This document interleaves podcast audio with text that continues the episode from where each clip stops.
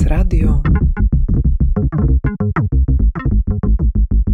prezentuje.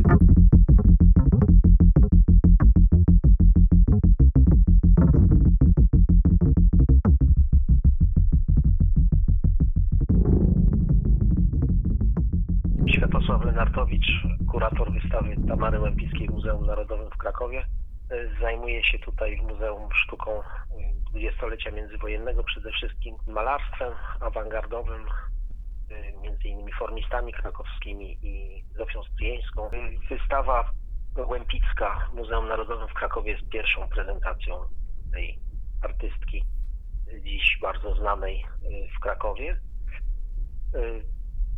Scenariusz jest pomyślany w ten sposób, żeby publiczność mogła się y, zapoznać z pięknem jej obrazów, ale też z takim zagadnieniem, które jest niezwykle ważne dla jej y, życia, czyli z autokreacją, y, czyli jej wizerunkami utrwalonymi przez fotografów i kamerę filmową y, w latach 20., 30. i 40., które to wizerunki były niezwykle istotne dla jej e, promocji. Pomysłem Łępickiej na sztukę był mm, przede wszystkim w tym najważniejszym dla niej okresie twórczości portret y, i wszystko, co się z tym wiązało. No, portret jest specyficzną dziedziną twórczości wymagającą kontaktu z ludźmi, y, z przyszłymi zamawiającymi, z y, tymi, którzy będą polecać portrecistę kolejnym osobom i no, ten pomysł na sztukę Łępickiej wymagał istnienia cały czas w tym środowisku, z którego miała czerpać zamówienia. No to było środowisko artystyczne, finansowe czy arystokratyczne y, ówczesnego Paryża i później też y, y, w Stanach Zjednoczonych.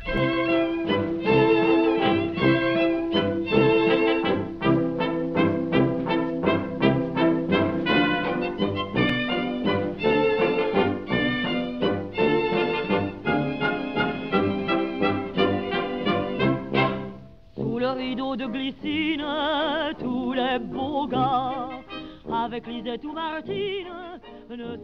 No właśnie, a co z tym jej życiem prywatnym? Dlatego, że ona jest taką postacią popkultury właściwie. Przekraczała różne normy obyczajowe, była bardzo niezależną osobą, przejęła stery swojego własnego życia. Czy te wątki także pojawiają się w narracji wystawy? Tamara Łępicka była w- rzeczywiście osobą niezwykłą, jeżeli chodzi o biografię, ale też e, ta jej e, historia życia, czy to jak chciała, żeby jej życie było pamiętane, no jest e, zapewne w dużej części e, należy właśnie do tej autokreacji i do opowieści, które e, no, z biegiem czasu się zmieniały, jak e, udowodniła pani Laura Klaricz w swojej monografii e, świetnej. E, Także właściwie jest mało punktów pewnych w, w tych opowieściach. Natomiast y, no, nasza wystawa jest pozbawiona wątków biograficznych. Y, To jest wystawa przede wszystkim malarstwa i no właśnie tych wizerunków y, Tamary fotograficznych, filmowych. Co jest no, takim radykalnym posunięciem, ale no, pozwala docenić w pełni piękno samych obrazów, co no, dla mnie było osobiście też y, dużym, może nie zaskoczeniem, ale no, y, wrażenie duże zrobiły oryginały w porównaniu z tym, co znałem z reprodukcji do tej pory. Mm, Ta jej y, technika malarska perfekcyjna i wyczucie kolorystyczne jest rzeczywiście niezwykłe. No i w, dzięki y, aranżacji możemy to w pełni chyba docenić, mam nadzieję przynajmniej. Które z tych e, wątków, które obecne są na w- wystawie, uważa Pan za najważniejsze? No bo ona jednak miała bardzo specyficzną technikę, nie tylko tematy tych swoich prac, ale także sposób, w jaki malowała. Czy tutaj w- wyróżniłby Pan którąś z cech, na którą powinniśmy baczniej zwrócić uwagę, oglądając wystawę? U Łępickiej było tak, że no, ten okres y, klasyczny, który teraz jest tak niezwykle ceniony jako y, ikoniczny dla sztuki art deco, czyli malarstwo portretowe z lat 20. i 30., no to to jest ten szczyt jej dokonań i, i, no to należy przede wszystkim y, docenić. wtedy to malarstwo charakteryzowała niezwykła sprawność techniczna. To są obrazy malowane z taką zegarmistrzowską precyzją i no, ona musiała coś wnieść do portretu ówczesnego i się wyróżnić na tle innych portrecistów. Więc tym wyróżnikiem jest właśnie y, no, niezwykła precyzja, y, która y, założeniem było to, żeby nie było widocznego pociągnięcia pędzla z farbą. Obrazy są tak gładko malowane i niezwykle zróżnicowane kolorystycznie. Później, kiedy już nie miała w Stanach Zjednoczonych zamówień portretowych, ta precyzja, właściwie wszystkie te najlepsze cechy malarstwa portretowego przeniosła na martwą naturę. Też mamy taki przegląd martwych natur z lat 40. i 50. Na wystawie udało się właściwie pokazać taką mini monografię i cały rozwój Łępickiej od lat 20. do 70. i wszystkie zaznaczyć przynajmniej, no bo akty są zaznaczone jedynie y, trzema obrazami, y, wszystkie tematy, jakie poruszała w swojej twórczości przez całe życie. Porozmawiajmy w takim razie teraz chwilę o recepcji jej pracy. Czy ona była malarką od początku dostrzeżoną, uznaną, kupowaną, popularną? Łępicka była malarką popularną w latach 20. i 30. Natomiast no, nie była to popularność, pop popularność, tylko w, no, była popularna jako portrecistka i, no, i taka inna niż reszta, wybijająca się, malująca inaczej artystka francuska. No i oczywiście w Polsce też jej twórczość nie przeszła bez echa. Y, Zdobyła brązowy medal na y, powszechnej wystawie krajowej w Poznaniu.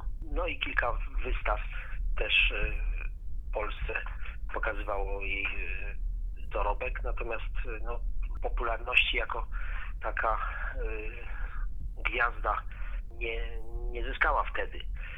To jest dopiero ponowne odkrycie jej malarstwa w latach 70. Sous le rideau de glycine, tous les beaux gars, avec Lisette ou Martine, ne s'en font pas. Jak to się stało, że ona stała się taką ikoną popkultury? No jeżeli chodzi o ikoniczność jej malarstwa dzisiaj, no to jest y, zasługa odkrycia jej y, dorobku przedwojennego. No trzeba pamiętać, że no właśnie te, losem portrecisty jest to, że jego dorobek y, ginie między ludźmi. I potem zrobienie jakiejś takiej wystawy większej jest czasem trudne, no bo one są gdzieś w zbiorach rodzinnych, y, no nawet samym malarzowi jest trudno je y, wydobyć, więc y, zasługą pana Alena Blondela, właściciela galerii w Paryżu, y, było to, że y, no, odkrył ją jakby dla siebie w latach 60. jako postać niezwykłą i w 72 roku zorganizował w swojej galerii wystawę y, prac przedwojennych Tamary, która y, na nowo ujawniła jej niezwykłość jako malarki portretowej i malarki aktów i wtedy też y, jej prace zaczęły uzyskiwać duże wyniki aukcyjne. No, w latach 80. to był apogeum tych, jej jako y, sukcesu kasowego jej obrazu, która trwa właściwie do dzisiaj, ponieważ te obrazy, no takie dobre, charakterystyczne portrety czy akty z lat 20. i 30. no są bardzo rzadkie i tak jak jakie są rodzynkami na rynku antykwarycznym i jeżeli się jakiś pokaże, no to uzyskuje od razu wysokie notowania aukcyjne. No i też są to obrazy, które są lokatą kapitału, nie ma co ukrywać. Dlatego też trudno zrobić wystawę łępickiej dobrych obrazów. A ukuty w latach 70. termin Art Deco, odkrycie tego zjawiska jako stylu takiego charakterystycznego dla lat drugiej połowy lat 20. i 30. No, złączył się z tym sukcesem Łępickiej, no i uznano ją jako taką ikonę y, malarstwa właśnie Art Deco. To jest kolejny ciekawy temat. To znaczy, gdyby Pan mógł zdradzić trochę więcej informacji o tym, w jaki sposób wystawa była przygotowywana, jak kolekcjonowano ten zbiór, który ostatecznie pojawił się na wystawie i co tutaj było największą trudnością, anegdoty z tym związane. No, to przygotowanie wystawy było dość y, niestandardowe, ponieważ ilość obrazów, która miała być pokazywana, wahała się od kilkunastu do 40 i no stopniowo rozszerzaliśmy też, to się wiązało z rozszerzeniem e, miejsca ekspozycyjnego. Na szczęście była taka możliwość. Obchodzimy teraz taki e, rok Łępickiej w Polsce, ponieważ pierwszą wystawę Łępickiej zorganizował Muzeum w Lublinie, wystawa w Konstancinie, e, w Billy Lefleur, prywatnym muzeum. Myśmy uzyskali taką propozycję od e, wnuczki, prawnuczki mm, Tamary Łępickiej, pani Marii Sidle Łępickiej, e, zorganizowania tu wystawy opartej na obrazach, które już były w Polsce, były wypożyczone z muzeów francuskich. No i to był zaczątek, ale potem się okazało, że pani Marisa jest w stanie nam otworzyć drzwi do prywatnych kolekcji, ale także muzealnych. No i udało się zebrać taki e, reprezentatywny zbiór e, obrazów Łępickiej, który e, no, jest bardzo dobry. I jej zasługą jest to, że wystawa doszła do skutku w takiej odsłonie. Na wystawie mamy 35 obrazów. Wiele z kolekcjonerów prywatnych w Ameryce odmówiło wypożyczenia swoich dzieł e, ze względu na wojnę na Ukrainie. Także przygotowanie budziło dużo, dużo emocji. Sous la tonnelle, les soirs d'été, la vie est belle et les cœurs enchantés. Jak dobierał Pan eksponaty, powiedzmy, fotograficzne? Czy one uzupełniają narrację prowadzoną przez y, obiekty malarskie? Jak to zostało pomyślane? Jest y, ewidentny związek pomiędzy wizerunkami fotograficznymi y, Tamary Łępickiej, a jej twórczością z lat 20. i 30., twórczością portretową, ponieważ no, ona była przedstawiana na tych zdjęciach jako kobieta niezwykle elegancka, bogata, niezależna i no, to było to, co chciała osiągnąć, czyli pokazać siebie taką, jaką chciałyby widzieć siebie na obrazach y, y, jej modelki przyszłe. Y, Zabieg był bardzo sprytny i, i udany. Zaczęła zamawiać fotografię w połowie lat dwudziestych od bardzo znanej i takiej awangardowej, jeżeli chodzi o fotografię mody, artystkę, fotografkę Dorę Kalmus w Paryżu. No i to są takie fotografie upozowane jeszcze, ale no niezwykle ciekawe, bo tam gra y, osobną rolę jej strój. A później y, już w latach 30. to są fotografie, na których wykonanie miała wyraźny wpływ. Ona tam pozuje, widać y, świetną jej pracę aktorską i zdolności aktorskie. No, najbardziej znaną taką sesję wykonał Mario Camuzzi na początku lat 30. Wybraliśmy z tych pięciu chyba sesji fotograficznych y, zdjęcia. Też to był pewien problem, ponieważ one w różnych publikacjach są różnie datowane, więc taka trochę praca była badawcza. Też dzięki pomocy wnuczki prawnuczki Tamary Łępickiej udało się jakoś to precyzyjnie zadatować.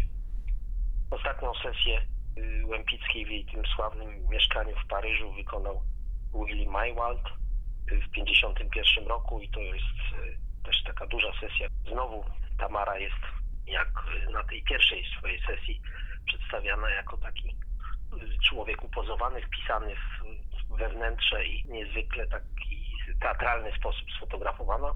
To jest też kawałek y, takiej historii portretowej francuskiej lat 20., 30. No i pokazujemy dwa filmy. Dzień z Irą Perrault, czyli jej kochanką i przyjaciółką wieloletnią, której portret też y, pod tytułem Saint Moritz y, jest na wystawie. No panie też tam najpierw pozują w parku, a później jest takie spotkanie towarzyskie trzech osób w kawiarni. Też cały czas widać, że Tamara jest y, świadoma istnienia kamery i cały czas gra główną rolę w tym krótkim filmie. A drugi film jest zrealizowany już profesjonalnie. Y, Nazywa się Studio y, Piękne i Nowoczesne. Jest poświęcony y, mieszkaniu Łępickiej w Paryżu ze sławnymi schodami, na tle których ona często pozowała do fotografii. I film ukazuje różnicę pomiędzy studiem takim mającym korzenie jeszcze w, malarstwie nowo- nowożytnym w XIX wieku, a, a studiem nowoczesnym i pokazuje, że malarka może być, e, nie musi chodzić w poplamionym farbami fartuchu, ale może być elegancką kobietą i od sztalu k obrazu wstawać i, i robić makijaż i iść na obiad.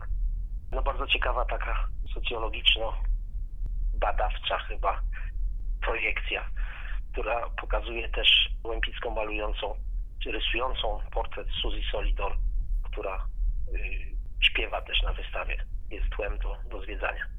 On se dit lèvres à lèvres des mots d'amour. On croit que l'ardente fièvre dure toujours. Chacun les yeux dans les yeux dit à l'autre je t'aime. Et que l'on soit jeune ou vieux, le désir est le même. Sous la tonnelle, les amoureux, des regards, s'en vont cacher leur jeu. Sous la tonnelle, quand on est deux. No, ona była niezwykła. Zawsze twierdziła, że jej malarstwo jest y, gustowne, czyli odpowiada gustom epoki. I no, widać to, że była zdolna do zmiany stylu, co jest y, no, bardzo ciężkie, zwłaszcza dla artysty, który już jakoś y, zdobył popularność w ramach pewnej konwencji, tak jak Łępicka te portrety, nazwijmy je art dekowskimi, malowała, ale później, kiedy już nie było na nich klientów, poświęciła się martwej naturze, a w latach 50. zaczęła malować abstrakcje geometryczne, a jeszcze później y, takie obrazy malowane grubo, szpachlą, które przedstawiają martwe natury albo krajobrazy w takim jakby w oddaleniu, za mgłą, co zupełnym było odejściem od tego, co robiła przez całe życie, czyli takiego precyzyjnego, rysunkowego oddania rzeczywistości. Miała tą umiejętność y, dopasowywania się. No ja mam porównanie z Zofią Stryjeńską, która zyskując tą niezwykłą popularność w latach 20. i 30. y, po wojnie właściwie nie, nie umiała odejść od tego swojego wypracowanego stylu. A Łępicka była do tego zdolna. To jest niezwykłe. Wystawę możemy oglądać do 12 marca przyszłego roku, czyli jest dużo czasu. Codziennie oprócz poniedziałków.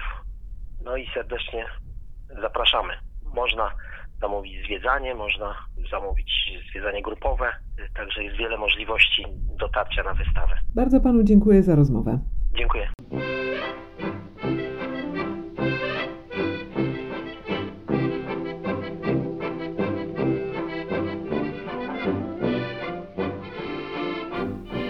Materiał powstał dzięki współpracy z Muzeum Narodowym w Krakowie. Wykorzystano utwór muzyczny Suzy Solidor, Altanka Zakochanych.